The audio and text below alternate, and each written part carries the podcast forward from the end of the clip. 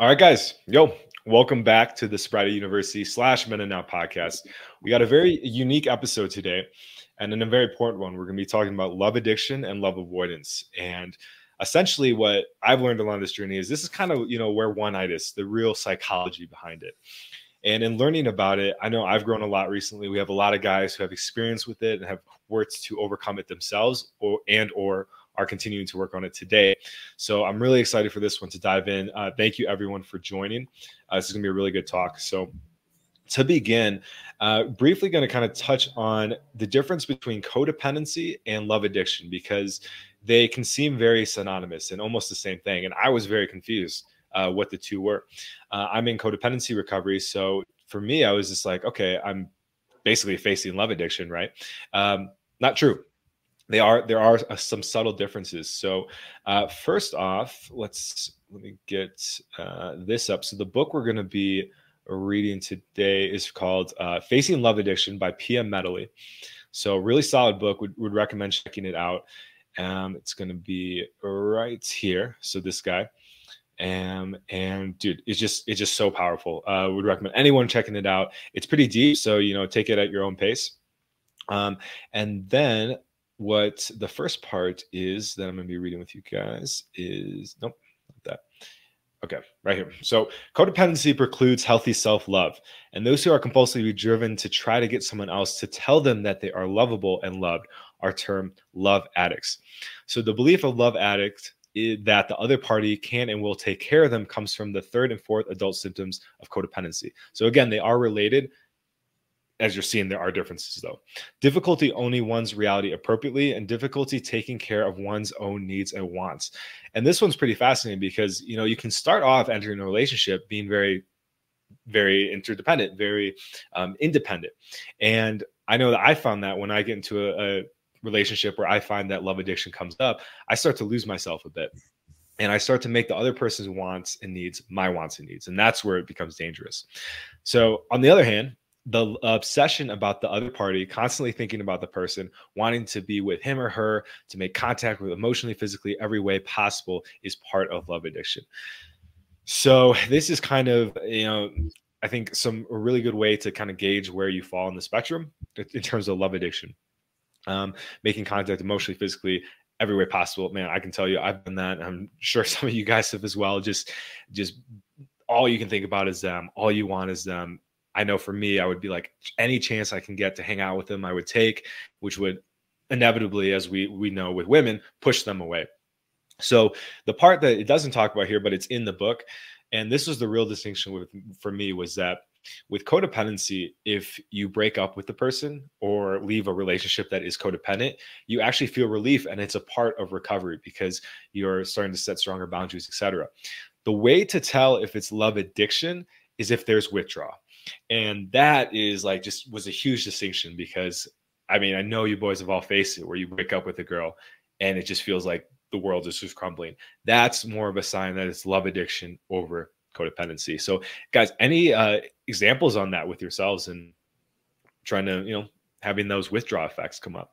Well, I, I have to I have to say, like when it comes to love addiction, like I think about that. Like I tend to be cold and harsh uh, a lot of the time, and so when I think of uh, you know getting into fights, I don't think about the repercussions of the fight until and like even like threatening to break up or whatever else. It's it's only when like it gets to that heightened point that I'm like, oh shit, like I don't really want to break up here. I don't want to lose this person.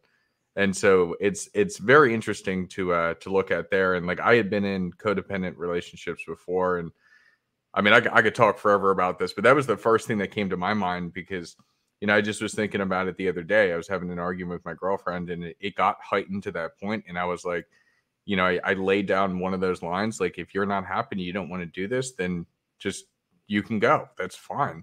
But then that inner feeling, it's like, oh, sh- like I really do not want to lose this person. Uh, it just was really strong. So that was the first thing that popped up in my head. Oh man, I can, mm. I can totally understand that. You're like, wait, should I have said that? Fuck. How do we make it work?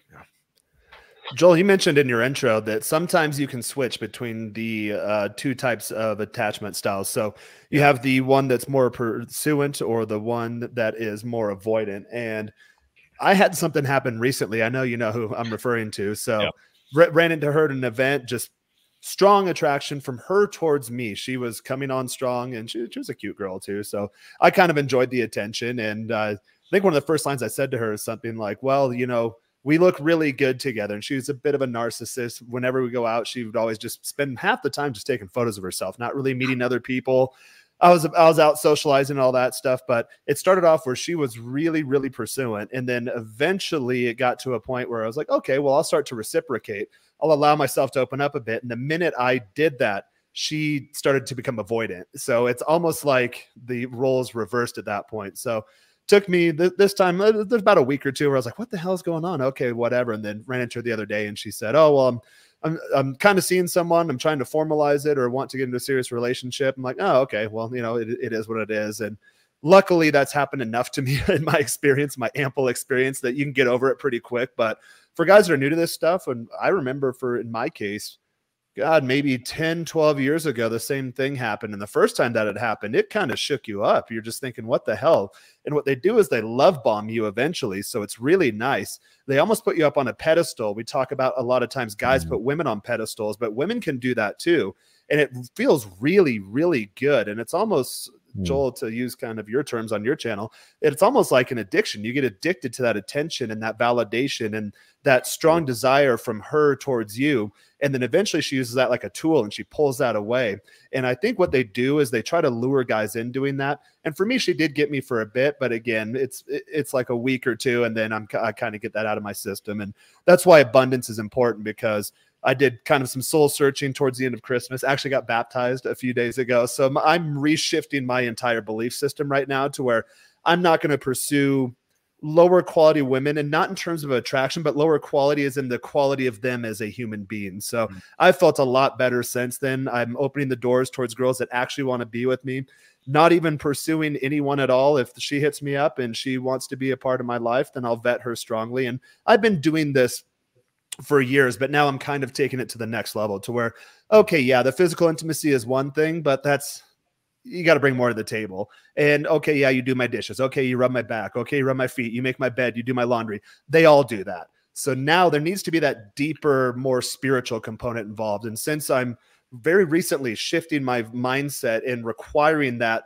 to be a characteristic and a core characteristic in my filtering process, I'm almost immediately seeing results. And just mm-hmm. I wake up next to a girl and think, oh, I actually like you. I actually like you as a person, aside from just the, the physical aspect. So I think a lot of guys get caught in these traps. And again, especially if you're new to this stuff, to where you think, oh my God, this girl is so into me and she's coming on so strong, so fast. And then she pulls away and it just kind of shakes you up. But you have to look inside and understand one why that happened this which is why we're, what we're covering here today and then two to see okay well what kind of cracks or what sort of things inside of me do i need to work on to strengthen myself to ensure this does not happen again or i can see it coming i have a question for jaron on that because mm-hmm. uh, you were saying that you have to be in a state of abundance and attractive girls are naturally in a state of abundance to just going yep. to their dms guys kind of have to get to that level where they mm-hmm. make abundance from like you know years of practice and until it mm-hmm. becomes their reality.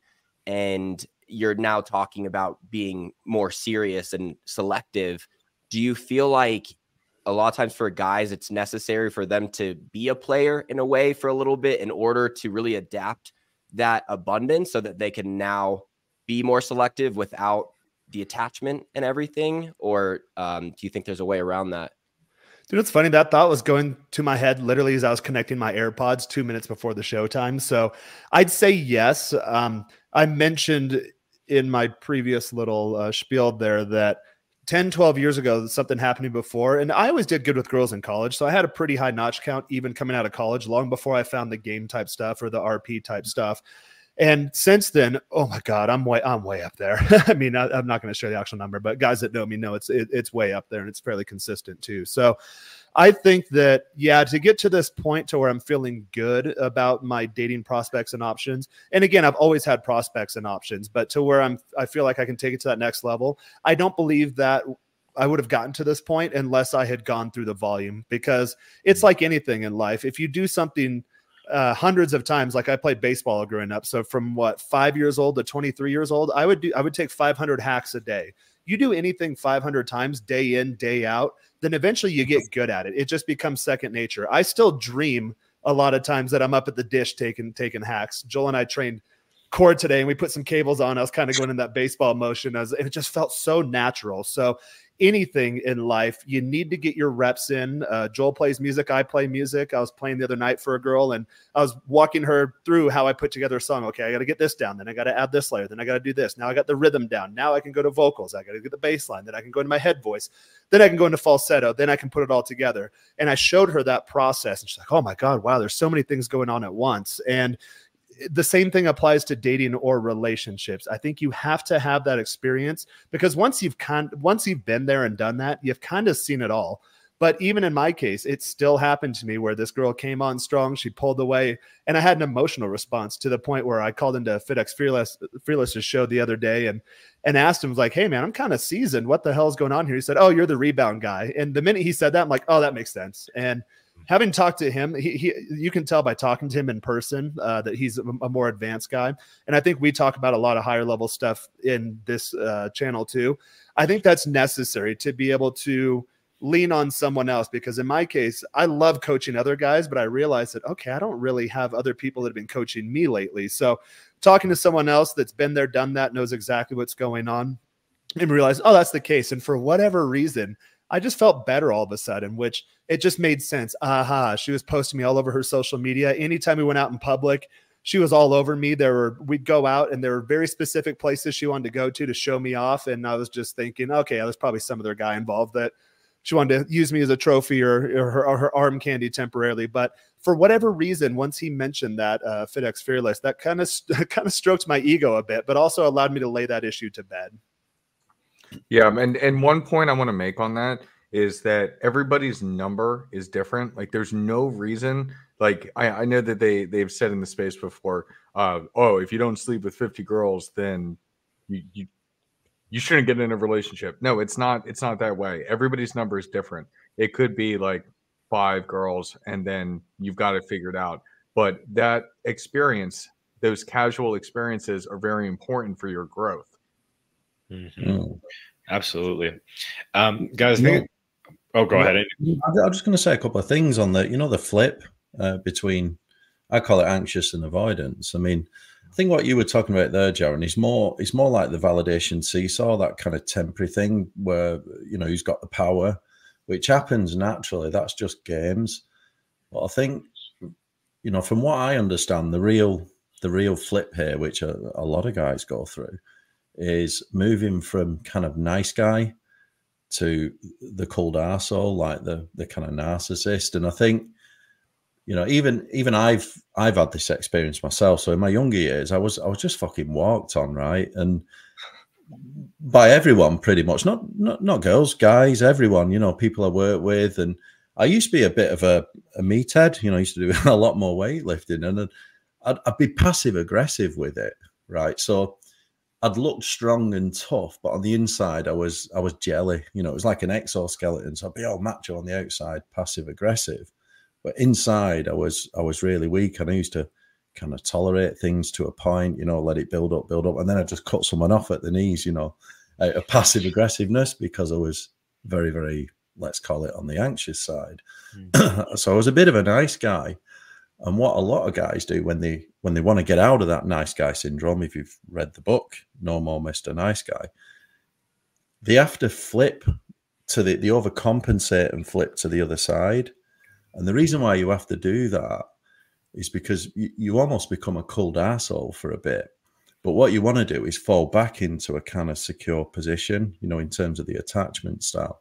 But you can only fall back into a secure position when you've developed boundaries and self worth. The reason why you're a nice guy in the first place, because you've got no flipping boundaries whatsoever. So if you overcompensate, which is what a lot of guys do, they start acting tough and all this stuff. The only way really to feel comfortable in the middle to actually have a, a decent relationship is to have them boundaries and also that self worth. So there's a big, in my opinion, that flip needs to happen because that's what happens. But in order to fully develop yourself, it's inner work, isn't it? You know, it's those boundaries and things. A so, lot of guys in the space use the term alpha versus beta. So I say you have to vacillate between the two of those because there was a point where I started getting really mm-hmm. good at the dating thing.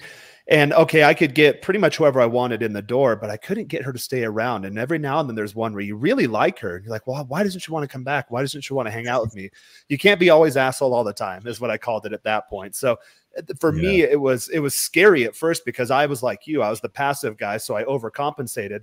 And then I had to scale it back a bit. And then I realized because I had done the inner work at that point that I'm kind of a nerd. So when I started showing my nerdy side mm-hmm. and kind of my goofy, geeky side, these girls then started falling in love with me and that was really comfortable so yeah so i've always been myself but i was more on the passive side overcompensated and now found that nice sweet spot to where i feel like i can be myself most of the time and the more comfortable you hmm. feel in your own skin i swear to god guys women can feel your own emotions so but hmm. this one I was referring to, and I started getting that when she started pulling back, and I started getting that anxious type energy.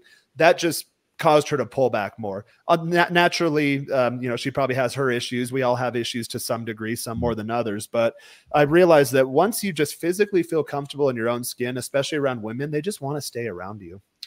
That's awesome. And that goes for people in general. Like, I mean, let's just face it, like with dudes, I think we all get along because we're not trying to impress each other, which is, I always relate it like, okay, if I, yeah, you to, guys, yeah. Jared, look at me. If I yeah. if I can get, cool I, I, talked about this with Huds last night on a phone call. If I can get to the place where I am around dudes that I am with women, then I'm just gonna be chilling.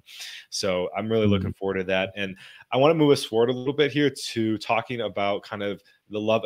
I want to start with love uh, avoidant actually because um, mm-hmm. Jaron, you had brought that up, and I think uh, it's a great place to start. So this diagram here is shows a really good uh, kind of cycle of the love avoidant. And you, you hit one of the points uh, right on, Jaron, just the the love bombing. So let's go through this together. So mm-hmm. number one, love avoidant enters a relationship because he will feel guilt. He or she will feel guilty if they say no. So this goes for women out there watching as well. Uh, the avoidant attempts to uh, the avoidant attempts to be the to be relational behind a wall of seduction to avoid feeling vulnerable and to make the partner feel loved or special man, I was just in a love mm-hmm. of a relationship with a love avoidant, and they made me feel so damn good. I thought I was, mm-hmm. you know, I finally loved, right? Uh, number three, mm. so feeling engulfed in any way, the love of what it moves to a wall of resentment, anger, and gets critical of the partner. And I think we've all seen it too. As soon as mm. you know you start to recipro- reciprocate that, just like what Jaron did, I did the same thing as well. They go, "Whoa, whoa, you're getting too close!" Like you're pissing me off, right? Yeah, it's like setting a false expectation. It's like they go ahead and like love bomb you, and then they get yeah. into the relationship and they get what they were presenting, and then they're like, "Whoa, like this is not what I signed up for." And it's like, "Wait, but that is what you signed up for." I'm so confused. that's why you got me in the door. like Jesus.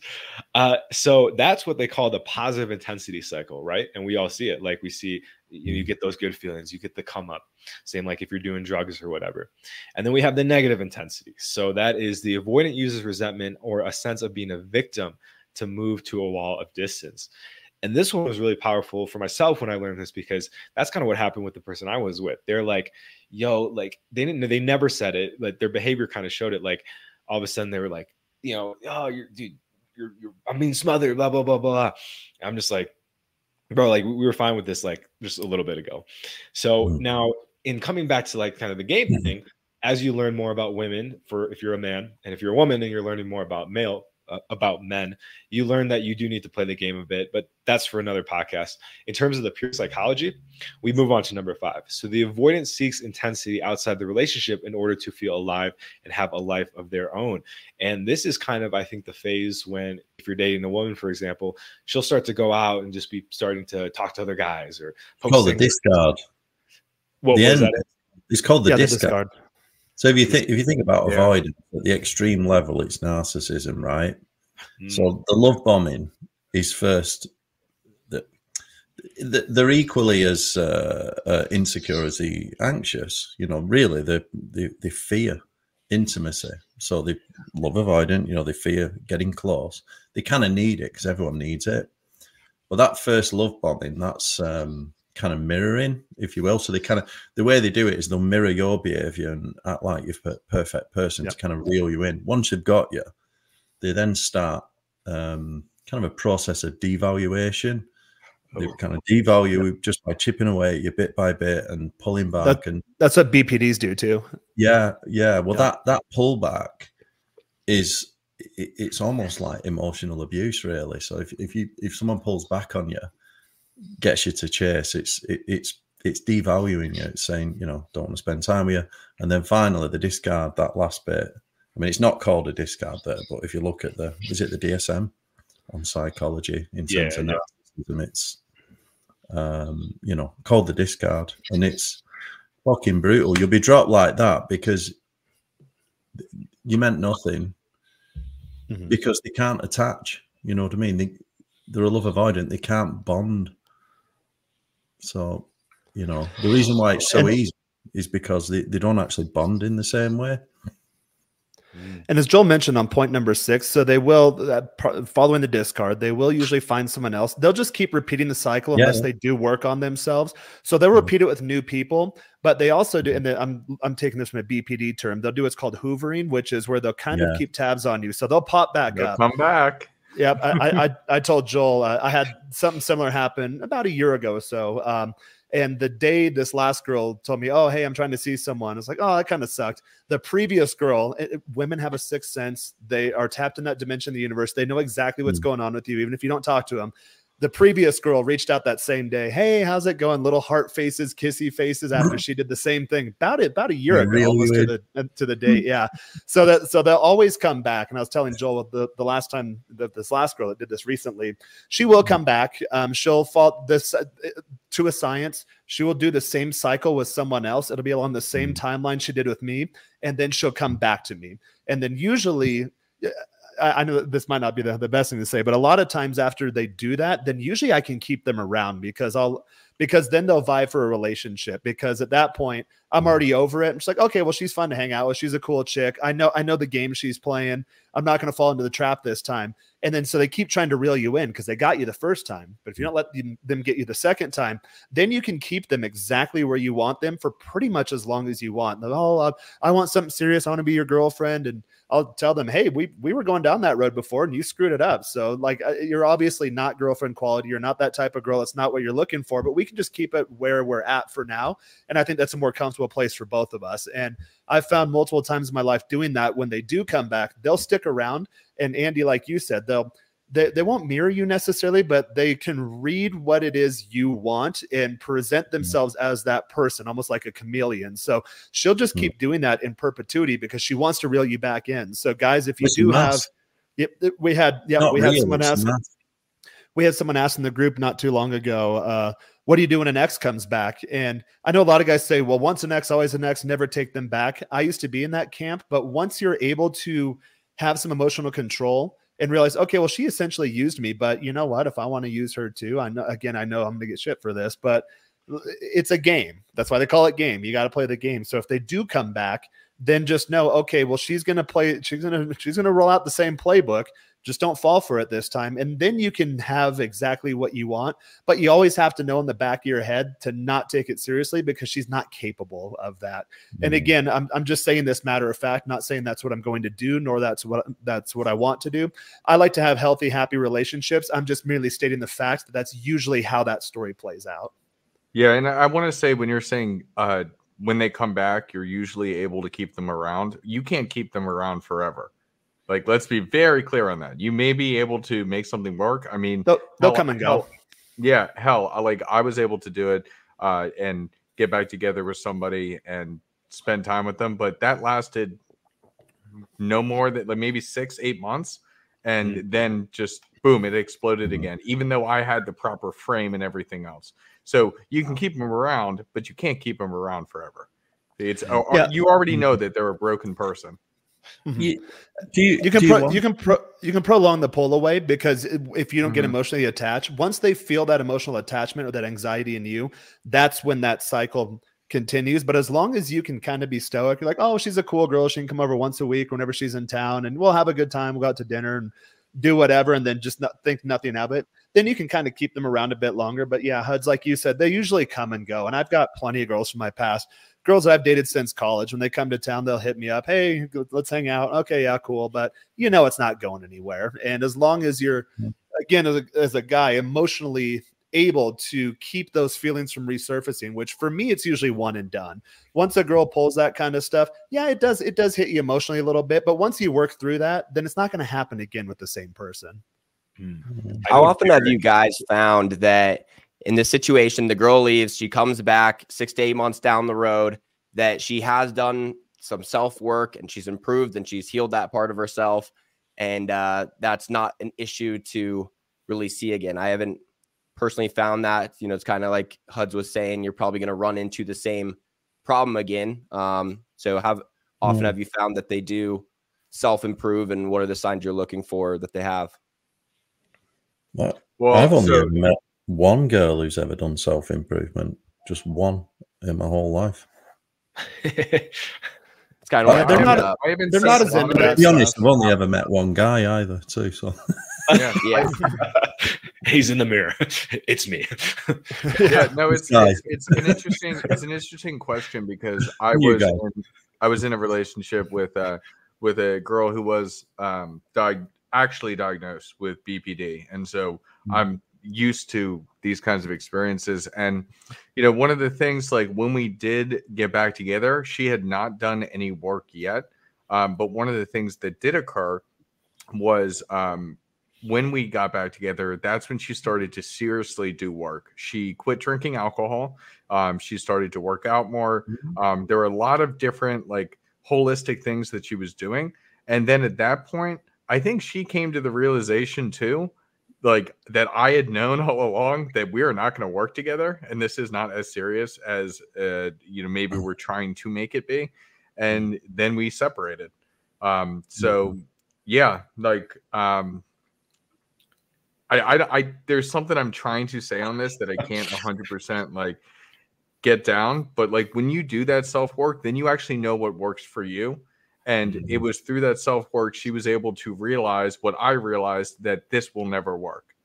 And so it, it, you know, it was uh, it was a surprise when she made her decision. The decision was not uh, not made in a very normal way. She just completely ghosted me, which is very bizarre. Um, but yeah, um, I think that that self work, it's you need to know yourself to know you know what you're worth and what you want in life. And she didn't know what she wanted, and that's why we kept going in the cycle. It sounds like at first she discarded you, and that's usually what happens in my Now, case. I That she'll- actually I I broke up with her the first the first time.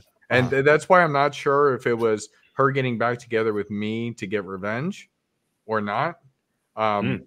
But I mean, like spending six to eight months together, whatever it was, um, I like afterwards in the second go around. Um, that seems a little long for like a, it's like a long plotted revenge scheme. Um, but yeah, it's probably genuine. It was probably genuine. It probably, you know, but if you think about it, if you get broke up with, you feel like shit. So she probably come. You had her on the hook, didn't you? If you broke up with her, so easy to get her back. But if it happens the other way around, doesn't no, forget it. yeah, it doesn't work. It doesn't work the same way. yeah, In my, my in my recent case, I've used the term, and I, I've met quite a few girls like this. They have what I like to call shiny object syndrome. So Yeah. it's like when it's like when a kid gets a new toy and ooh, ooh and they're really really excited. You excited. are a shiny So, object, Karen. yeah, Mm, yeah, Let's be honest. yeah, I'm, I'm I'm an object. Uh, women objectify me.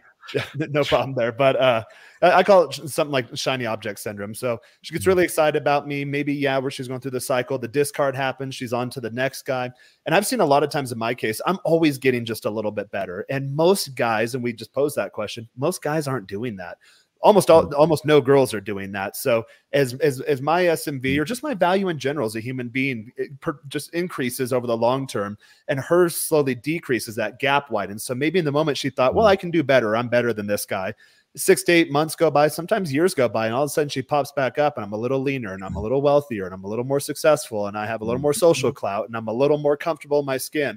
And she has gone the other way. Well that gap widens. So I, mm-hmm. I've, I've always used the term uh, retro alpha widowing. There's girls in my early 20s that completely ran me ran me all around in circles and had had my head spinning. And then years later to this day uh, I'm in my mid 30s now I can have them whenever I want because they've gone. They spent the rest of their 20s trying to date other guys and realize oh my god I, mm. I I discarded this guy he just keeps getting better and I can't get anyone as good as him. Now, at the time, she never thought that I was like the alpha. It wasn't an alpha widow when she left me at the time. Otherwise, she wouldn't have left you. So I call it retroactive alpha Hmm. widowing. So I think, at least in my case, that's usually what happened. The, the first time she discards me, the second time she comes back around, okay, I'm healthier. I've healed from it. I see these things. I'm not going to let it play out again the same way it, it was. But by allowing her to get a little bit close to me, but not all the way close, because she had that chance before and she couldn't handle that because we know that that she has a broken attachment style. So you allowed her to get a little bit close. And I think I think in, in the avoidance, a lot of times they really do want that. They just put this barrier and it creates this dissonance. So they can't actually have closeness with someone else, although deep at their core, they're mm. dying for it, they're yearning for it, but they don't know how to mm. achieve that. So you allow her to get just a sample of it, but you set up that barrier this time around, the second time around, to where you're not outright discarding her, but you're just day by day slowly discarding her because she knows she could have had you if she wanted to. She wasn't equipped with the tools to do it the first time. And the second time around, as much as she'd like to, she will never be able to get that close to you again. So it's almost like you're discarding her. So that's why I talk about that that switch Yeah. up or they they vacillate the Yeah. two roles if you stay in those cycles. Oh man, Yeah. dude. Yeah, that's so powerful, man. Mm. Um, and I kind of I kind of want to move us forward a little bit because we are getting to, you know, we want to Mm. we want to make sure we can get this all in in the hour. Um, that's a fantastic. And I think, you know, it's what Jaren's been saying is it's really important to look at okay, the person I'm dating, what is their behavior? But as men and as people on self development, we know that the most important thing we can do is look inwards. So usually, and this is what I found, and you know, correct me if I'm wrong from your guys' experience, when a girl starts pulling away, or vice versa, when the the avoidance starts pulling away, it's usually because there's a bit of attachment that gets developed from you know our side for example. So whenever a girl's Mhm. pulled away from me it's because i've fallen into the love addiction. So let's go through the love addiction um, characteristics here. Same thing same kind of wheel. And kind of as we're doing this guys and, and as you're watching ask yourself where you fall into this category or either or category and in what relationships you fall into? Because something we might dive into a little bit later is that we can go we can oscillate between the two depending on who we're with. So same like as before we got the positive cycle and the negative one.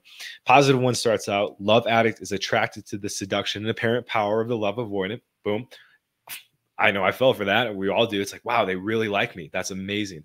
Um, my mom even didn't like me this much. This is incredible. Go to number two. The love addict feels high as the fantasy is triggered. Absolutely. It's like, you know, when they say falling in love, it's actually you're falling out of consciousness and you're going actually more into an egoic state. So this whole like fall in love is amazing thing. Yeah, it's amazing because you lose consciousness and you go into an alternate realm of being being high on oxytocin and neurochemicals. So after the high gets triggered, uh, the love addict feels relief from the pain of loneliness, emptiness, and not mattering to a partner. And I think this is a really important one. And in the relationship I just had uh, recently, that's exactly what I felt. I'm like, all the work I've done has finally led to this. Like, I don't have to be, you know, out pursuing anymore or dating. Like, I, I'm, I'm complete. Um, all the emptiness and pain I felt from like, being a child or in high school and being rejected by girls or college or whatever, um, that's gone. And this is amazing. So because of that, what I did anyway is I was like, okay, I want a little bit more. You know, I'm getting high, I want to get higher, as typical addicts do. And they even mentioned to me, right? So they had mentioned at one point, I really like my space. Like, uh, I, I don't want to be hanging out all the time. And I'm like, yeah, that, that's totally fine. Um, but I'm like, you know what? This is different. I can push those boundaries. And when I say those boundaries, I meant her boundaries.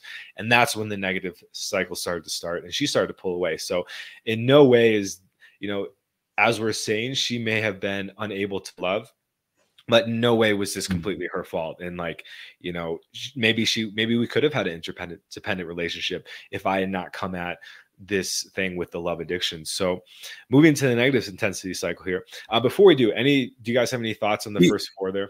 Just, lot do you think you was? Do you think you were smothering her then, Joel? Yeah, I was. No one wants to be smothered, do they? Let's No. be honest. You know, so And- probably the biggest thing which you know.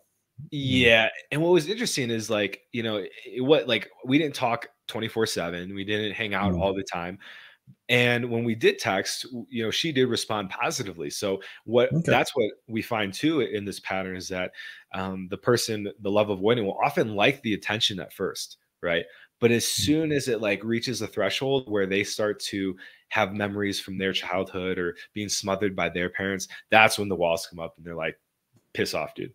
Mm. So Yeah, I Yeah. don't think it's always. I don't think it's always that they've been smothered as a kid. I, I- think avoidance can happen where they've been trained to almost eh, in a childhood state, in an early year state, where they've been trained to actually live without any pats on the back, without any love. That can create avoidance more than oh, being smothered tends to create. Yeah, if you read uh, any of the Mm-hmm. kind of psychology, being smothered tends to create an anxious person. So overly moll- mollycoddling a, a kid Mm. will tend to make them super anxious. But no pats on the back will turn it turn them into a almost like a an avoidant because that's that's their learned behavior. That's their normal behavior. You know, so even I though they crave, Hundred they percent. Yeah, I, I agree with that assessment. I, I, I've experienced a bit of that. So I, I, I come from I come from a good Mm-hmm. family. Like we're, we're all good now. But as a kid, I never really got any attention from either of my parents. I was the oldest son of a single mom, which that we can do a whole episode on on what that means, being the Mm. surrogate husband and placed in essentially the leadership role of the family at a very young age. So you learn to put others first and never really take care of yourself. So as a kid, I was just home a few weeks ago. I, I know that I will never hear in my life from anyone in my pr- family. I'm proud of you. You're doing a good job. Like, well done. I, I know I will never hear any of that. I've accepted that a long time ago. I think in my earlier dating days, that's something I kind of needed. So I would enter a relationship as the as the ancient one because I or as the ancient. I'm an ancient soul. Um, as an anxious one because I wanted that. I need I needed that validation. And then once the girl started reciprocating that, so I've been on both sides of the coin too myself. I'm not innocent here.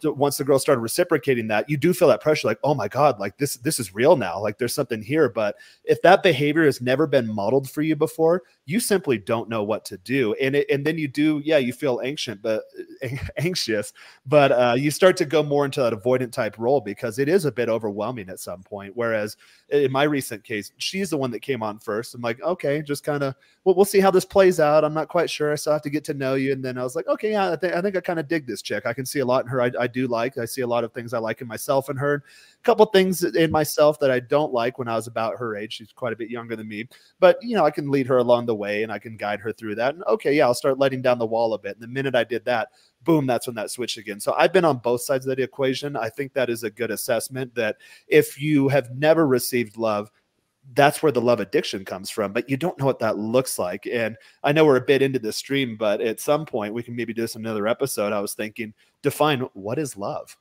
It's like, I know that's a Oh, tough I love that. What question. is love? What is it? What is- Baby, don't hurt me. Yeah. That's like asking what what is God? Oh, hint. Yeah. Same thing. Yeah, no, think it- why it's ahead. Easy to flip flop between anxious and avoidant, even though they are essentially opposites from each other, is a lot of times they're caused by the same thing. So if you have like a parent leave you while when you're a child, the anxious or avoidant is just your response to that. You can Mhm. be now anxiously attached in your upcoming relationships because you don't want them to leave, or you can be avoidant because they're just going to leave me anyway, so I'm not going to get started. So you might come across as mm-hmm. anxious at the beginning and then it starts working. And then you're like, hold on, I'm just in general not secure. So let me be avoidant now. And I noticed that I would do that if mm-hmm. I was like fresh out of a relationship and not really over it yet. And then I'd try to start dating again. I would look mm-hmm. for, I'd be like anxious and I'd be like, let me just make sure I can get a girlfriend again. Right. And then they'd start reciprocating. And then I'd be like, wait, hold on. I just, I don't know about this. And then I would honestly be a dick, kind of like what Andy was saying before. I'd like flip flop between nice guy and asshole, Mhm. but never like right in the middle. And uh, I really, I like play back conversations. I'm like, I was just like insulting her insecurities, like as if I'm just trying to be like, I'm trying to get you to leave. Like if you stay through this, like me being weird or just like whatever the hell is coming out of my mouth that I can't even seem to control mm. right now, then I can now trust you that you'll stay. Mm. But yeah, I think they're you can flip flop because they're usually caused by the same thing. You know, you know, it's hard to stay. It, it, it's actually hard to be genuine and in the middle. It, It it, takes real value. Honestly, it's like the reason why you act like an asshole because that's a, a mask again. You're just mm. you know using tricks and you know don't text a girl or whatever just to try and use a couple of games. It's it's manipulation. So it's the same thing as avoidance. It's actually hard to be in the middle, your genuine self, and just put yourself out there honestly and just accept whatever comes. That's actually, and it takes, um, it's like what I said earlier, it takes self worth. Yeah. That's, what my, that's what my mentor always tells me. The the Australian dude that you thought Andy was, he's like, yeah, man, like you did nothing wrong. Like you were just who you were, and that's okay. And Mm-hmm. as you continue and getting experience, you're going to get better, and uh, you're just going to not make those those decisions anymore. So that was a a real relief. And um, coming back to the little diagram here, so, and and then we can kind of dive into the solution a bit because I think that's really important. I know somebody, uh, Ashiv uh, Betty said, "What's the solution?" So you know why I brought up the the thing about the being smothered as a kid. Um, what this book talks about anyway is that a love avoidant often had a parent that was very codependent. So they had a love addicted parent that Mm. sometimes, not all the time, but sometimes used them for that you know kind of what Jaren was talking about to as a surrogate almost uh, spouse. And what happens is that as soon you know a, a normal healthy person if they felt someone was getting a little too close maybe they would have a conversation about it or really say hey this is a boundary that is being crossed. I you know i'm going to ask that you not do this if you want this conti- to continue. However as we're seeing the love avoidant will pull away and then dismiss the person and just run and go maybe see another dude which we see on the internet all the time. Like when that happens i see okay love avoidant. And that does come from the dynamic of having a parent that was too smothering. So um, guys, again, once again, check out this book. It's absolutely phenomenal. It's it's changing my whole life, and so we'll get into this negative intensity cycle and then dive into the solution. So, uh, number five, the love addict develops awareness of partners' walls and behaviors outside the relationship, and denial crumbles. This is that moment, that gut wrenching feeling where you're like, "Oh shit, they're, they're not liking me as much as I thought they did anymore." Then we enter withdrawal. And this is uh, like, I, again, I said the difference between codependency and, and love addiction. You do with codependency recovery, you get out of it, you feel relief. With love addiction, you feel like your world's crumbling apart. And it fucking hurts, man. Like, I mean, we've all been through it. Heartbreak, um, aka love addiction withdrawal, I think is maybe more the more psychological term we're learning. And then, as you know, I'll have it. The love we obsess about how to get the love avoidant to return or how to get even. There's that revenge. There's that, oh, I'm going to sleep with someone else that's hotter. And then uh, they're to see me and then I'm to be, you know, they're to want me back, which is all a strategy. It's another covert manipulation from the love addict side. So, you know, both sides are at, I wouldn't say fault, but are part of the, you know, narcissism in a way. Um, and then the love addict compulsively acts out, obsessive plans. And this, I think, is what we see all the time on the what a lot of guys who are new to boundaries and stuff do. Like they call her, they text her, they're like, I miss you, baby. You know, you were everything to me.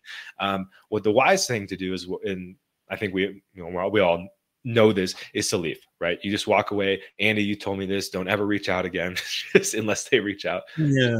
House, no contact and then that's not acting out those plans. Um, and then finally, the love addict repeats the cycle with the love avoidant. And Hmm. But that's a boundary, Joel. That's a boundary, right? You you almost need these rules that you won't cross, and you're going to have emotional self control, even if your heart's pulling you one way or another. You need a set of rules that you want. A, a boundary is no, I'm not accepting that behavior, right? Mm. And that's what you got to develop because I think the issue you had was you'll keep attracting those type of women. You don't want to attract an avoidant. You actually want to attract a slightly anxious, wo- a, a woman who's slightly more anxious, slightly, slightly leaning towards anxious, near secure, but slightly anxious is the best. Yeah. right. Because That's a that's a competition anxiety, and a It- lot of it- times, a lot of times people say that the key is, and I, I try to practice this too, indifference. Now, that doesn't mean be a cold-hearted asshole or dick the entire time, but indifference at least in the initial phases. So, a lot of times, and uh, I've talked to Joel about this, where if if you meet someone and instantly it's like worlds collide, like we're twin flames that were old, long lost Mm. spirits. All of a sudden, we've come back together. It feels like wow, this is insane. That's where you get into, into the addiction. It's like the first time you try a drug, that Mm. first time you're like, oh my God, it's opened me to a whole new world. If you're feeling those emotions when you first initially meet someone, for me, I normally know in my head, red flag.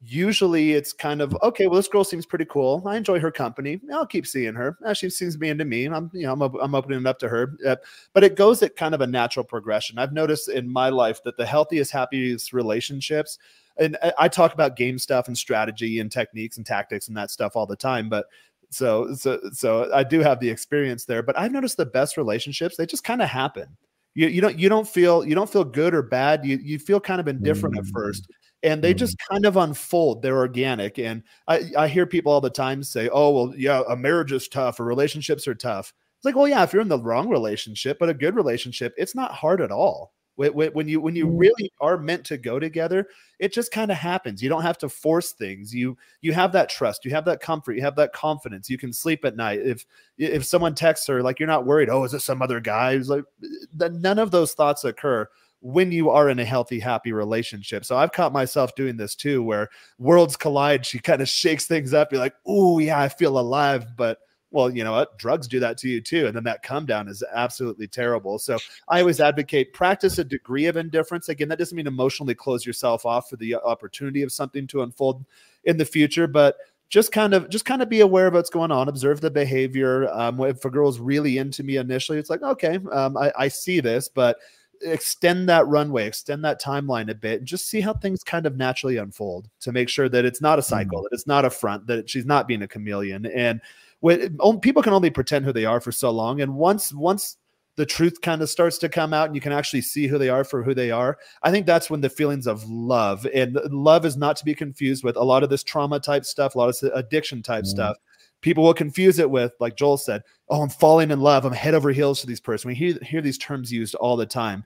That's not love. A lot of times that's just lust or that's unresolved trauma resurfacing itself. If you don't resolve it, guess what, guys? The universe will just keep giving you the same challenges until you finally figure it out. Mm.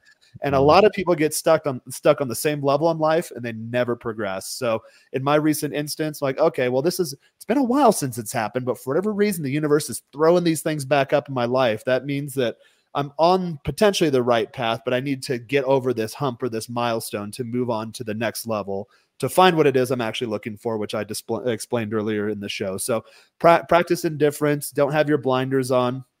Be aware if all of a sudden someone's really, really into you really fast. Like, okay, you don't even know me. What, why, why, why are you that into me? I don't know you either. I like, I like how this feels, but we need to slow things down. We need to pace this out a little bit, and then just let things naturally evolve. Hmm. I know Andy, you mm-hmm. kind of touching on that a bit too. Yeah, great point, Jaron. Just you know that indifference, um, that masculine indifference, as our good friend Casey Zander calls it. Uh, that's uh, I, we're all a few of us here are, are Zander fans, but and, and kind of like you know Andy, like you're saying too, like you know find someone that's a compliment to your to to what you need to work on. I think that's really powerful. Mm-hmm. I'll share. I'm seeing, I started seeing a couple people and um, yeah yeah, they're they're a little more on that side, just like you said, where it's like mm. I'm the one kind of not texting them back for a day or so, mm. and it's like pretty powerful. I'm just like, and I'm not like after this experience, I'm not like even attracted to people that are just kind of that avoidant anymore. I'll delete their number as soon as they I, I sense that. I'm just like, no, I'm not. That, I'm a, that is the fix, Joe. That there is the fix, right? So you want to go. so if you keep attracting avoidance and you're a love addicted you don't want to be that way. The reason why you keep attracting them is because that's that's what you naturally attract to. You know, as a love uh, love love addict, you're always searching for what you can't quite have. It goes back to your childhood. So, yeah, you want to shift yourself so you attract. You, you stop attracting those people and you start start attracting someone who's a bit more secure or slightly anxious of secure. Because my opinion as a guy, you want to be the one, you both want to be secure, but you want to be the one that's slightly edging towards narcissism or avoidance. Only slightly, not massively. You don't want to be a narcissist, but you want to be the one that is on that side slightly, and you want your girl to be slightly on the other side because you want polarity. Right. Yeah? And and that's I do have to jump guys, but I wanted to I mm. wanted to kind of talk about this because it is it is very very very interesting like to have that polarity like you're talking about um, because i think we're all we all kind of grow up on one side and it's it's you know when we talk solutions it's the self work that brings us closer to the center which is secure yep. um, but that polarity can work very well um, because I know for myself, at least, who I have become. I'm more the love avoidant, and my girlfriend's more of the love addict. But we sit so close to secure Mm, that it works in perfect, perfect polarity. Mm, Right. Mm. That that's where you want to be. That's perfect. Because you know if you, if you if you've ever spent any time as the love addict, I know Joe saying he has, you just keep attracting those severe love avoidance that are going to do you no good, man.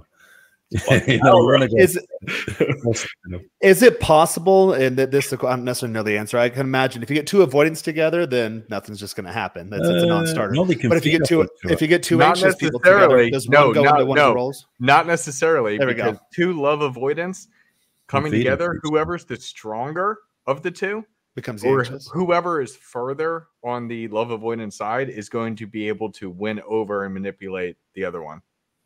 Correct. Yeah, I think that I think that's where you start getting into kind of other uh, dark triad Very type- toxic. type relationships. Yeah, toxic relationships. relationships. Yeah. Here's a good But, one. but anyways, guys, one. I gotta we jump. go. Keep going. Keep going. I Awesome. love this. It's such a great conversation. Yeah, it was a fun one. Thanks for Yeah, on. So, so I've got a good one on the um, on the polarity thing, right? So, um, spoke to a guy once, and he explained it with um, like a scale one to ten, right? So, number one on the scale is um, really feminine. Number ten is really masculine, right? and here's how it works. So, if you're super masculine, you tend to attract a super feminine girl. And then, have you ever met one of these guys that's like weak as piss? and they're kind of like a bit they're they're a bit feminine. They always meet a super masculine woman and they're close to the middle. So if you're if you're a 10 Or they switch. I've met. well, yeah, they can switch, but Yeah. if you're like a 10, y- y- you're better off with a one, you know, super feminine girl. If you're kind of like a six, you'll get a five, and this is where you'll get um them couples, you know, where the woman wears the trousers and they look, they look the Well, you- same. They wear the same t-shirt, don't they? Walking down the supermarket. well, researchers America. have observed researchers researchers have observed that in same-sex relationships that there's still that Yeah. feminine masculine polarity. One usually ends up taking one of those roles, so they still Yeah, fit into correct. that. but some of those relationships works. I've got a friend like that who's in one of those relationships, you know, where his wife is like super strong. They do actually work because you Some know, guys they- like that. Yeah, Yeah, you, they you wanna have to you have to have the polarity. It doesn't matter who's in what position. Yeah, correct. Yeah. Yeah. a lot of my relationships have been that where the chick is like my first girlfriend was super masculine like she was all in the sports like played contact sports i'm just like i run cross country and track so i just and was so afraid of contact and just um eventually the the polarity switched a bit but um i've always kind of yeah i've been more on the feminine side I, th- I think for a guy so i'm learning how to be step more into my masculine and after this relationship she was a, a bit masculine too and I'm kind of just like not about like something something really switched here, and I'm just like it's like not attractive anymore. Like for some I reason, was it gonna always say, that's what happens. You start to lose attraction towards those. T- As you grow, you start you start to notice that you're not attracted to the same things you used to be. Mm. Yeah, correct. It shouldn't work either. You know, I, I remember I, I dated a solicitor, and uh, she was she was when it was just me and her, she was acting very feminine. Um, but the minute she got angry, she switched into work mode. You know, like uh, uh, ran this like boss at this solicitor's firm. She switched into work mode and just went super masculine. I just thought, you know, this ain't gonna work, is it? And obviously it didn't. But yeah, you're right. You know, you you you don't want as a guy. I think you should be masculine. That's my own personal opinion. Shoot me if you think I'm wrong, but that's where I like to be. yeah. I think it's typically pretty rare a guy is trying to settle with a masculine woman long term. So I think I was maybe a little more feminine, uh, you know, high school, college, and never Yeah. really found like I got friend zoned a bunch. I definitely learned how to speak girl, and uh, I always thought, oh yeah, like them complaining about their boyfriend means that I'm, you know, gonna be that green flag eventually that they end up with, and uh, Nice. I definitely was more on the sweet side and everything. And uh, I- haven't really found any situation where being in touch with my feminine side is beneficial. So over time, I've just like gotten rid of it more and more and just gone into the masculine. Um, so I could also attract the girl that I'd be willing to settle with.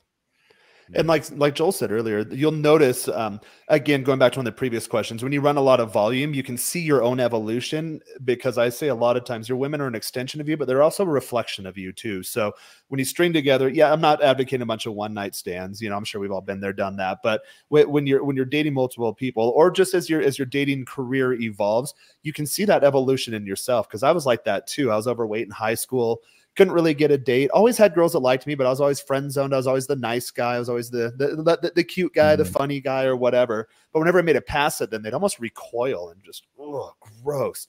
And I'm thinking that nowadays I can't rem- I can't remember the last time a girl said, "Oh, I think we should just be friends."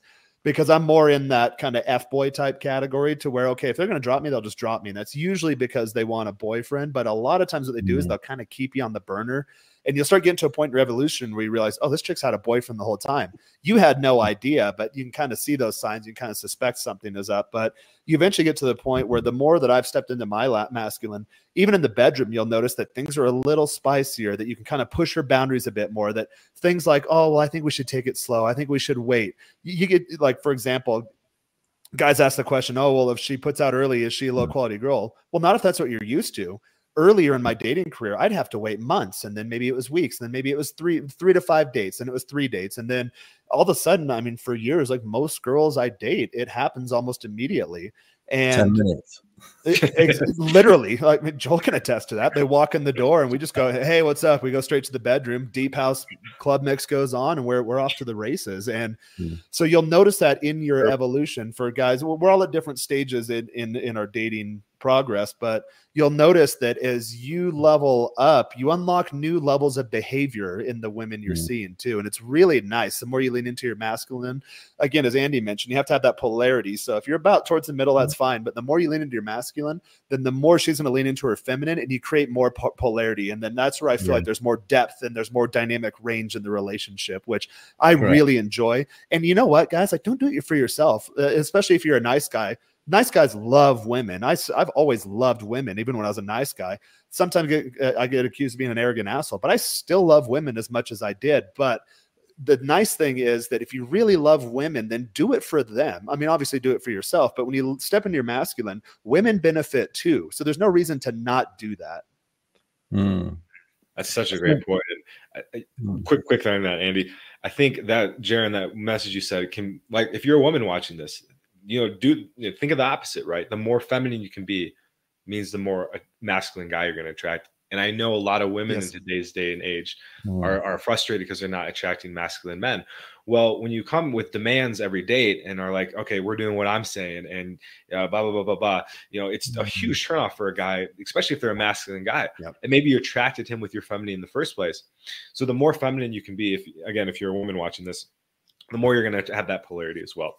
So and yeah, for for for women watching, the more feminine you are, I'm saying this as a guy, you draw the masculinity out of you out of you. When I have like a mm-hmm. super sweet, just nice, pleasant girl, I feel more confident. I feel more stoic. I feel more powerful. So a lot of times, I know this effeminist narrative that's been going on for decades or generations now. It's like, oh, well, you know, women deserve equal rights, which they do, but that they took it too far to where okay well now you have to be like a man be exactly like a man that is such a turnoff to men and what a mm. lot of women fail to realize nowadays is being feminine is a superpower because the more you're in your femininity you can have mm. any man you want I, I, coach girls all the time, and we've been talking behind the scenes about maybe coaching girls to where, well, I don't know how to get a boyfriend. Like, how do you not know how to get a boyfriend? Just show up, look hot, shut up, laugh at everything he says, be pleasant. And there is so few, there are so few women in the dating market like that. That Joel, you've seen, you know, me bring different mm. girls in and out of my life.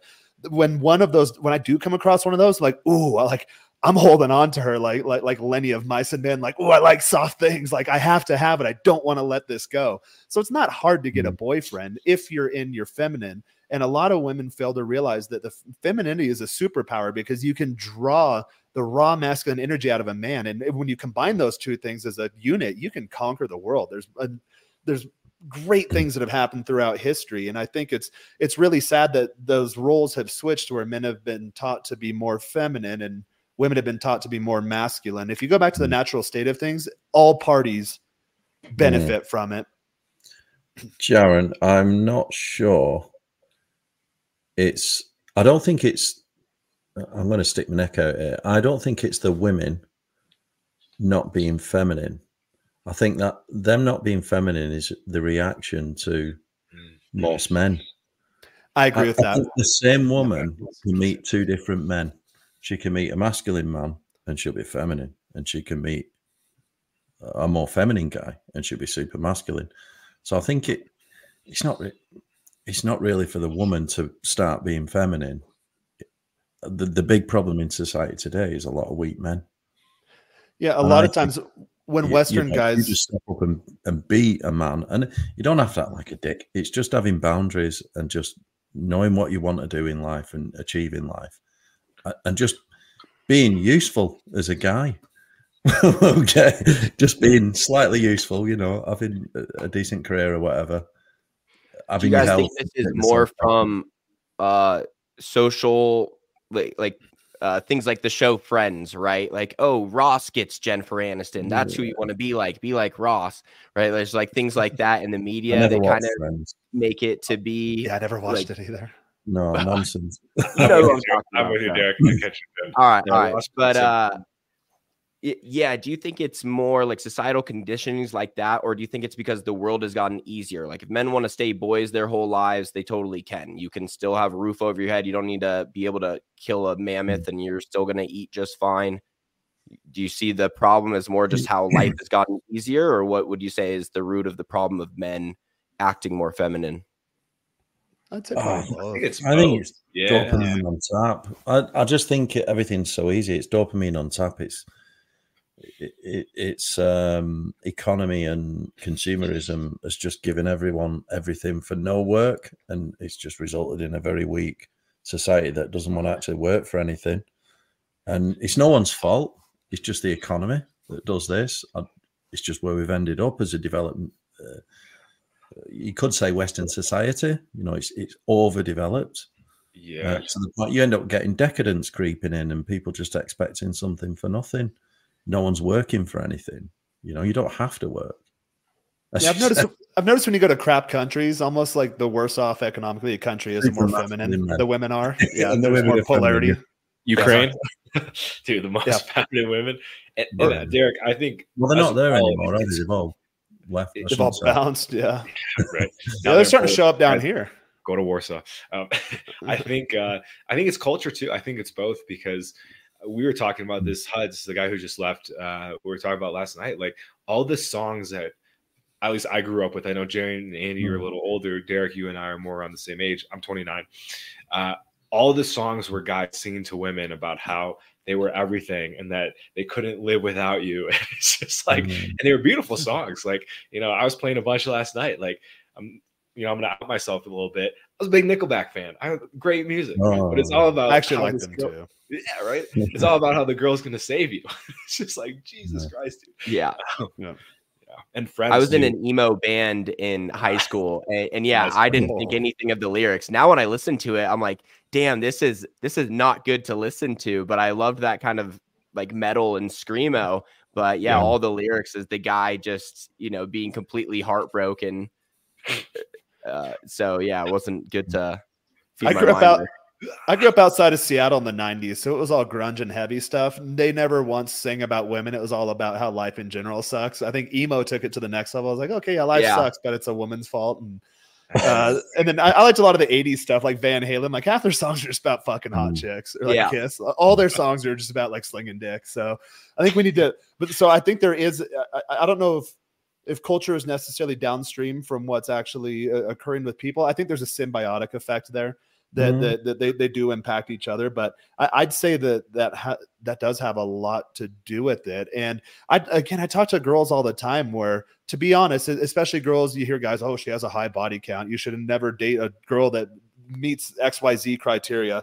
But when you actually talk to these girls, a lot of them, just like guys, they they just want a healthy, happy relationship. They can't help their feelings, just like we can't help our feelings. You can do things to do the work on yourself to try to control those things and realize, okay, my feelings are really just indicators. But as a guy, I need to be logic and lay out a road pl- roadmap and make sure that I'm actually being cognizant about my decisions. But women, women's feelings, a lot of time they overpower them. They don't. They're they're, they're wired the way Mhm. they are, but they don't really know how to do with it. And I think society's done a bad job these last few generations of teaching people, you know, how to how to be a man, how, how to how to be a woman, and I, I that's why I'm glad this channel is, is going away from the oh women all bad men good that that that, that low IQ nonsense you hear in the space. Mm-hmm. I always say my channel will never be that popular because I don't think that way. The people that are most popular, it's like oh we got a bunch of thoughts and 304s in the studio and we're gonna belittle them and throw them out.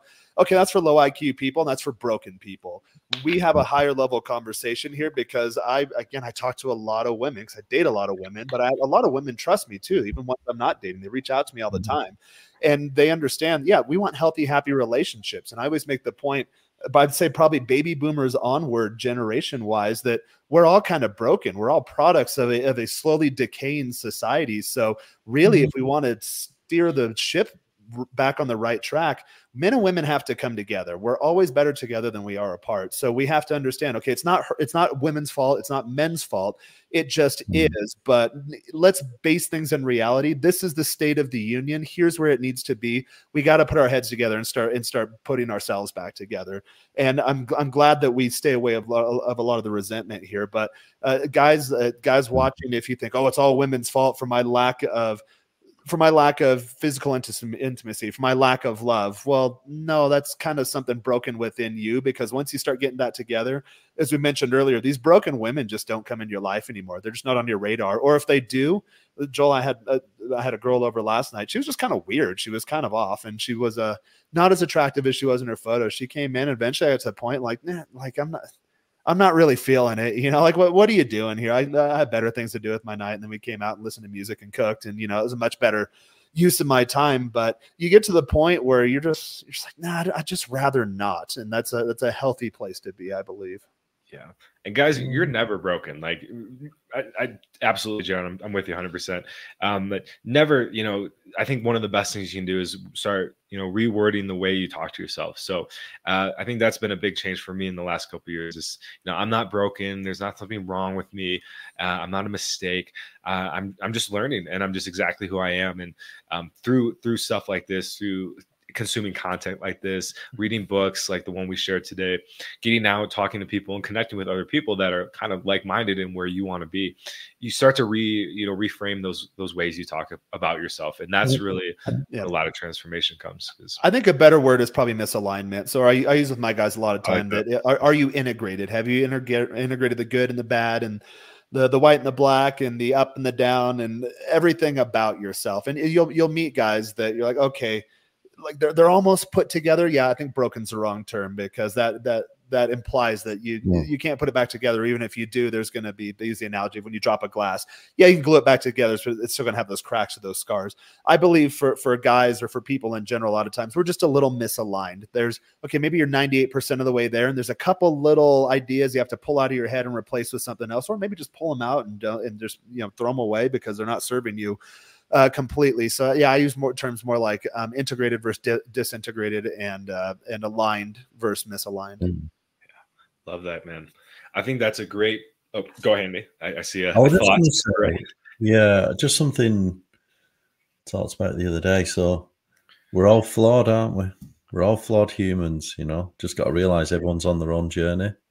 And it's I think part of the human experience. We're supposed exactly. to be do you know if you really internalize that thought, if you really, like I've told you guys before, love all humans, right? Because once you realize that everyone's flawed, it's so easy to forgive, ah. you know, and and it, it doesn't matter, you know, if you're more further on on your own journey, whatever. But it's so easy to forgive people when you realize that everyone's flawed, and this is it's almost, it's, it's not indifference. When you said indifference, John, that, that, that's true, but you're not you're not. It's not a game. You're not putting it on. You're just okay with whatever outcome. That's you know, exactly it. Yeah, outcome independent. With you anymore, fine. You know, like it's fine. That's their choice. Everyone's got a choice. You just got to be true. Indifference is like just being comfortable with yourself and whatever you know, because everyone's flawed, or you know, yeah. even yourself. We're all flawed. Yeah, when it comes back to the that, like, I felt love. I felt love when you said that because uh, it's like, you know, you have that indifference, like Jaron said, but it's with love. So you you look at the person, yeah. and I think like like unkind indifference is like you're like, oh, screw this person. Like, I don't give a crap what they do. Like that, there's an element of resentment. With I was what you talking just- to you What about does that too get you, though? cool for school guys. yeah. Like, oh, what I'm does so so, I'm any- so important. when you actually Yeah. play South Park, when you have Yeah, that true, exactly. like I like how you said forgiveness. Once you that's so beautiful, Andy. We're gonna definitely clip that and throw it on the channel because that's just Mm. we, we should do a session on it, right? Because this is the biggest thing I've learned this year. But I do a, a one-on-one meditation twice a week. The biggest thing I've learned is that love all humans, right? Because everyone, because it, everyone's on their own journey, and it's like it's easy to forgive once you understand the human experience. It doesn't matter. It's like you know. and and to to to tie back Yeah. into the tie back into the main topic as it uh, pertains to the anxious versus avoidant type uh, attachment patterns. Really, a, a lot of times on either side of the equation, the, the, a lot of these people don't necessarily know that they're they're doing these things, or they don't mm. necessarily. Maybe they don't want this to keep happening. Like the same thing in my case, like the girl that pulled away. At some point, and she may be saying it with like her besties right now. Who who knows? But like, oh, why can't I have a good relationship? Why can't I meet a good man? So they, they realize something's off, but a lot of times they don't realize that they're playing out a cycle. And a lot of times it's a cycle of trauma that was put on them. One of the mm-hmm. biggest things that helped me in my dating life was forgiving my parents for having gotten divorced. Going back, like I got to an age where I have a memory of when they were my age. Mm-hmm. And I'm like, wow, you know what? Like, okay, yeah, there's still there's still still parts of me that I need to improve. Like life is it's a lifelong journey of improvement. It never stops, but looking back, okay, well, my parents were my age. Wow, they really, they really messed things up. And I and I'm taking that generationally and I'm shifting that energy and I'm starting to move it in the right direction. And I'm not going to commit the same mistakes that my dad did. And I'm not going to get into the same situation my parents did. But you start to see them as as a kid, you don't know any better. It's just really traumatic, you know, anytime there's a, a rift in the family or a split. But as an adult, looking back and just seeing them as two other adults, just two other imperfect humans, and then being able to forgive Mhm. them for that and understand why they did the things they did. A lot of these, a lot of these, this dig- digitally mediated technology wasn't around to where they could go on a forum and they could watch a YouTube video and start to unpack this stuff. Psychology was just in its i- infancy. Religion was kind of already making its way out of mainstream culture. So you, you have you put two imperfect people together. Yeah, to- toxicity is going to occur in a relationship, but that doesn't mean they're bad people. It doesn't mean they wanted that to happen. It doesn't mean they wanted to damage other people. So for me, entering my dating life, I was just a product of that. But guess what? My parents were a product of something else larger than them too. So it's really Mm. no one's fault. The onus is on you as the individual to start steering things in the in the right Mm. direction. But I think forgiveness is is a great place to start too. That hey, a lot of times like if, if you're if you're in a, if every time you get into a relationship you get really anxious and you have to pull away or sabotage it well yeah you're making the other person suffer but you're suffering too. No one really wants that. At the end of the day no matter coaching clients i've had girl or a guy any guy guys like me that have ran through a lot of girls or guys that are maybe getting just into that at the end of the day pretty much anyone i ask girl or guy no, regardless of race religion creed nationality they just want a healthy happy relationship. That's really what they want. Now you just have all this stuff in the way that you have to start working through to allow that to naturally occur that feminine masculine mm-hmm. pull Mhm. going back to that point mm-hmm. I don't. I don't think anyone's trying to actually hurt you, are they, Jared? Yeah. No i'm trying to hurt other people i don't wake up saying i'm gonna i'm gonna hurt, i'm gonna break this girl's heart like no i don't want to do that that's a terrible thing to do I think it's just it goes back to that that flawed humans thing and what you said there about forgiving your parents. I I think holding any kind of a grudge, and uh, you, you see this in families. I could never hold a grudge with anyone in my family because who does that help? It it it only hurts you holding a grudge. I Yeah, do not- forgiveness helps you it doesn't help the people that did you Exactly. wrong it, it helps you yeah and and that's what it's all about. It's like it's just not worth holding any kind of grudge at all. it's like yeah do i want to carry this weight around with me it wasn't my No. fault like no I'll just let it go like okay yeah they're two Mhm. imperfect Mhm. humans they did i would have done the exact same thing in that situation so okay yeah move along on to the next in recovery groups, they say resentment is holding a hot coal and then just expecting the other person to get burned, or drinking rat poison and then expecting the other person to die. Just kills the host. just kills the host. Mm. So, um, guys, you know, this is I want to say this has been a fantastic conversation, and we do need to wrap up here. So, want to thank everyone who tuned in and you know commented, joined, was a part of this conversation. It's a fantastic it's just so fantastic to be going deep and talking about these things that uh, you know maybe a lot of us have been told are gay to talk about or something like that. Um, speaking of which, I'm gonna throw up Glenn Lawrence, where's Philly's best hitting coach. Uh, no, you know, with some dude, yeah. you know, doing his thing. So, uh, Glenn, good to see you, man, and uh, I appreciate you, uh, Kevin, dude. Thank you so much for coming on. Also a member of the Men of Now uh, community. So, uh, you, you've seen him on the show before on the channel, and really uh, reach out to him if you have any questions about business or just kind of mindset and stuff like that. And then big shout out to Spartan uh, Existence, man. Uh, six six weeks off weed, that's huge, and wow. it's just so great. Hit up Joel, that. get on his channel. Yeah, man, Is absolutely. Clients?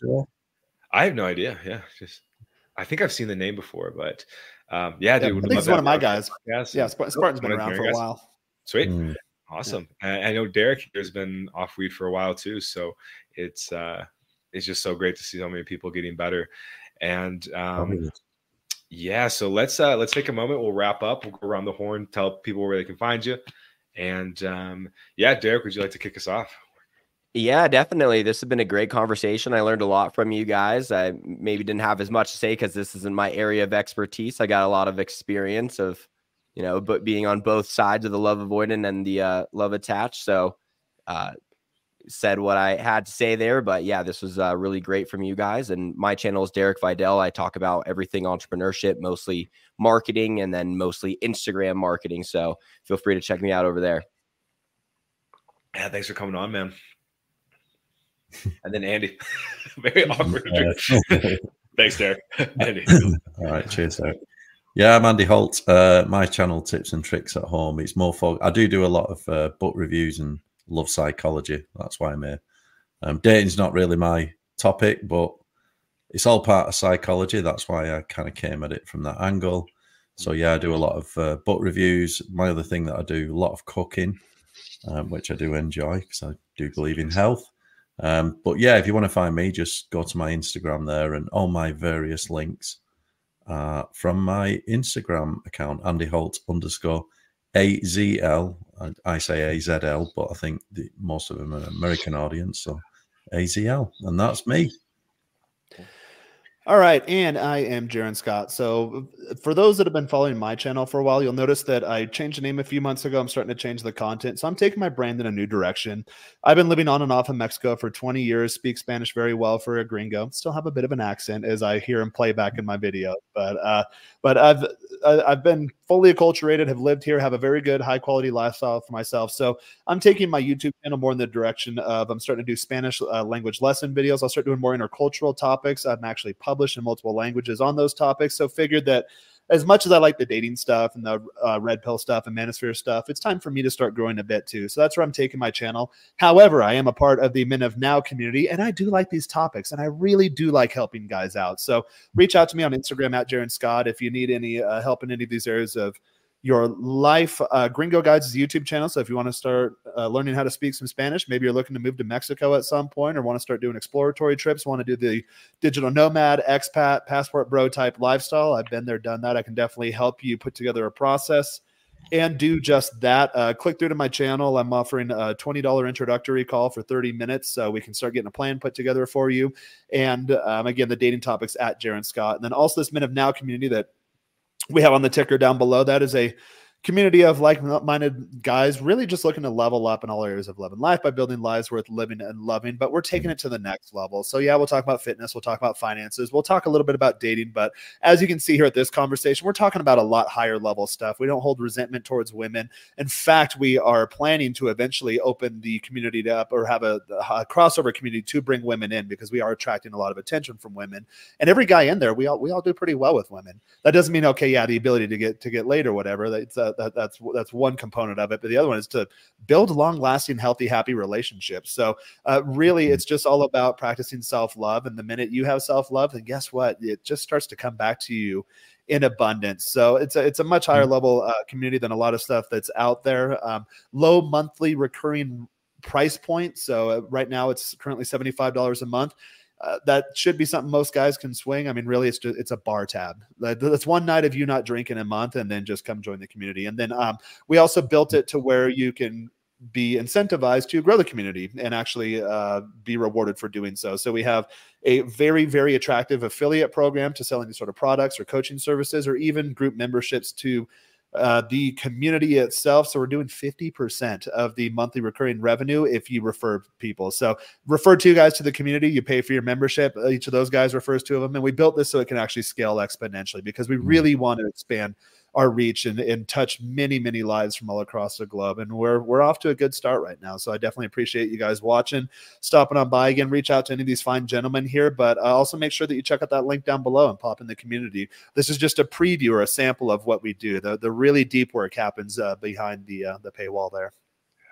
Absolutely, Jaron. And uh, I've grown a lot from the group as well. Um, we have three of us that are in it. Derek's an honorary member, so uh, it's just all kinds of cool people. Really, at the end of the day, we're just learning how to be more human and less of a, in our own egos and stuff like that. And that's something that I think the world's ready for. Um, I know I am for sure. So, and absolutely, guys, check out check out Jaron's channel. It's awesome. He taught me a, a, phrase that I was saying incorrectly when I'm talking to women, so that's been a huge game changer.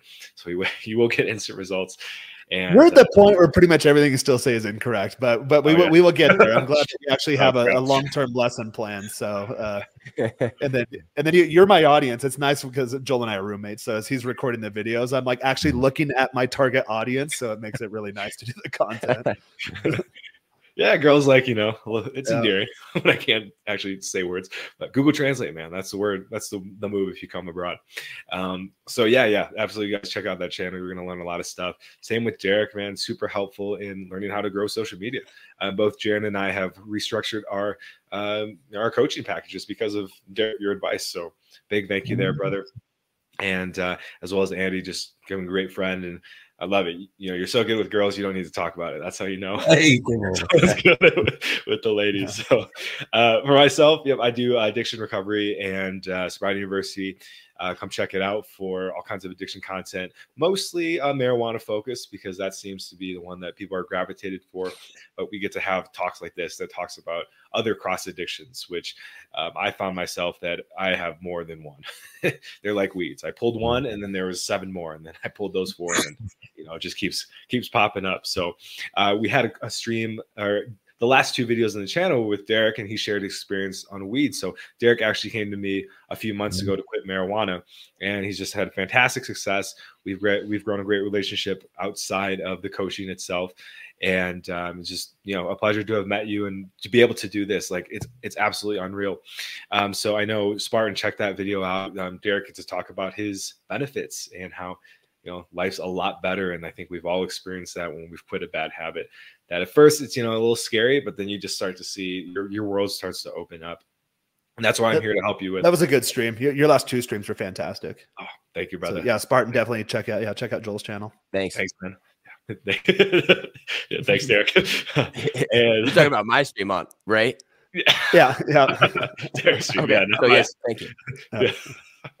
God, fucking love it. Mm-hmm. I, I'm like, I always like, you know, I'm pretty sarcastic. And the first time like Derek had our call, he like just was sarcastic to me, and like I, I like didn't get it. So I got to taste my own medicine. But anyway, so I do coaching. Uh, if you're struggling with addiction, especially marijuana, hit me up.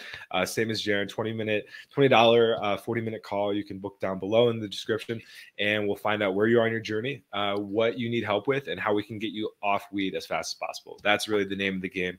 I don't want to be working with you for 30 years. I hope we have a great relationship outside the coaching, but I want to get you out and experiencing life as fast as possible. So, with a simple couple mindset shifts, um, working on that thing, like those things like fitness, diet, uh, mindset journaling, which is something Andy really talks about as well. So check out his channel for a video on that. Uh, you're gonna, yep. Oh my, and you have a really nice journal. I have this like crappy one I got in Poland. It's just, but oh, yeah, uh, where's mine? That's it's in my bag. Da, da, da, Look at that fancy one. We oh, Derek, yeah, I've got, yeah, I've got a little leather bound one at the strap. Yeah, those are nice. God, you bougie motherfucker. My diary. um, we'll get you off weed. I'll hit that below, and then Men of Now. Can you guys check that out? This is gonna be a great resource for you to to start. Diary. Joel said a mean thing today. oh man! Uh, shout out Chris Amy as well. Uh, definitely, yeah. Hit Andy up at, at his IG. Um, let's see, dating gets old. Sorry to be honest. Yeah, it, it's a part of the Right. journey. Like I think, like we talked about earlier, everyone has to go through it to get to where they want to be. But once you get to a point, like kind of where Jaron's at, he's ready to kind of move, transition into something a little more. uh, Move meaty- along. Yeah. Yep. And then likewise, man, love you guys, Jaren, Derek, Andy, Huds, love you guys, and uh, we'll Yes, talk to you in the next one. So adios. Peace. Thanks, boys. guys.